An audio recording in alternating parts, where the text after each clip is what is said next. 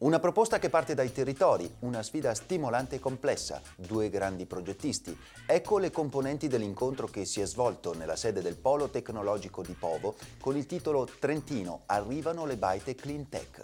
Il progetto prevede il recupero di 120 baite abbandonate per incentivare l'offerta turistica di territori dalle grandi potenzialità, il Tesino, il Vanoi, la Valle dei Mochini e del Chiese. Per secoli le baite hanno svolto un insostituibile ruolo nel presidio della montagna.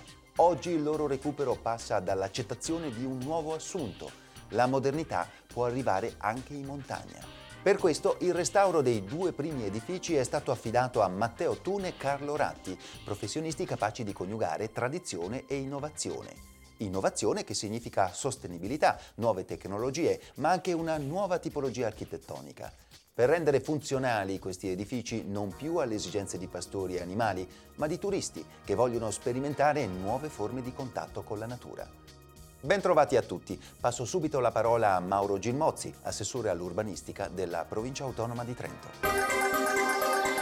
L'incontro tra le due esigenze, da un lato il recupero di edifici montani oggi degradati e dall'altra la tecnologia, eh, ci pone di fronte a una scelta eh, e soprattutto a un ragionamento di tipo culturale. Eh, che cosa vogliamo, come vogliamo guardare alla montagna, perché c'è chi eh, guarda la montagna con una visione eh, molto conservatrice, la montagna quasi come un museo, la montagna custode dei valori, eccetera, e chi guarda la montagna invece con un piglio anche un po' più moderno, cioè eh, capace di immaginare che identità non sia solo conservazione, eh, ma anche immaginare il proprio futuro, quindi fare scelte anche tecnologiche. È un dibattito culturale estremamente interessante che oggi si sta eh, sviluppando e che per, spero possa darci una buona chiave di lettura per il futuro del nostro Trentino.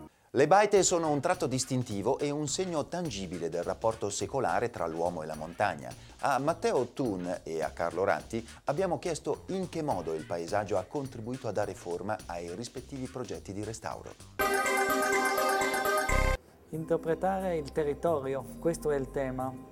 Ancora prima di parlare di baite bisogna parlare della prateria, del pascolo, di quello che per tanti secoli i contadini faticosamente hanno rubato al bosco per far pascolare le bestie. Quindi il vero tema di stasera non è un indirizzo filosofico, accademico, architettonico, bensì soltanto come evitare quello che si chiama ganterizzazione. Mi spiego meglio, da quando non ci sono più le mucche, non ci sono più uh, le pecore, gli animali che compattano il terreno circostante una baita, uh, il cespuglio molto velocemente, mediamente due generazioni i cespugli mangiano il prato.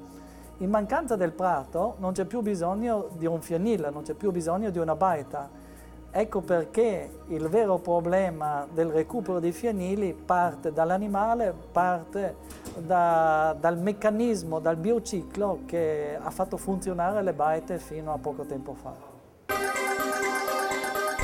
Il rapporto tra uh, il progetto e il paesaggio è fondamentale e parte proprio dalla relazione tra l'edificio, tra la baita e il paesaggio. La baita, questa baita, ma anche tutte le altre che abbiamo visto stasera, tutte le altre che ci sono nel territorio del Trentino, proprio nascevano dalla situazione locale, dal paesaggio, dalle linee di forza del paesaggio. E allora il punto chiave è partire dalla conservazione massima di quello che c'è, dalla conservazione massima della struttura esistente e della baita che c'è a Bersone. Ed ora il consueto appuntamento per una buona lettura. Io vi saluto e vi do appuntamento alla prossima puntata di Formart. Arrivederci. Il testo che vorrei consigliare è di Federico Butera, ordinario di Tecnica Ambientale a Politecnica di Milano, eh, edizione Ambiente, da per titolo Dalla caverna alla casa ecologica. È il racconto di un lungo percorso verso il comfort domestico che parte dall'abitazione primordiale dei nostri progenitori, appunto la caverna, per passare eh, nell'abitazione dell'antica Roma, nelle dimore eh, medievali e rinascimentali, eh, fino alla moderna casa super accessoriata ed infine alla casa eh, sostenibile, alla casa ecologica eh, una casa di elevato comfort eh, e salubrità per chi la vive, ma anche rispettosa dell'ambiente esterno. È un saggio di carattere tecnico che è ricco di informazioni anche tecnologiche, ehm, però per il suo stile narrativo eh, è una lettura molto piacevole per chiunque abbia interesse a avvicinarsi a questi temi.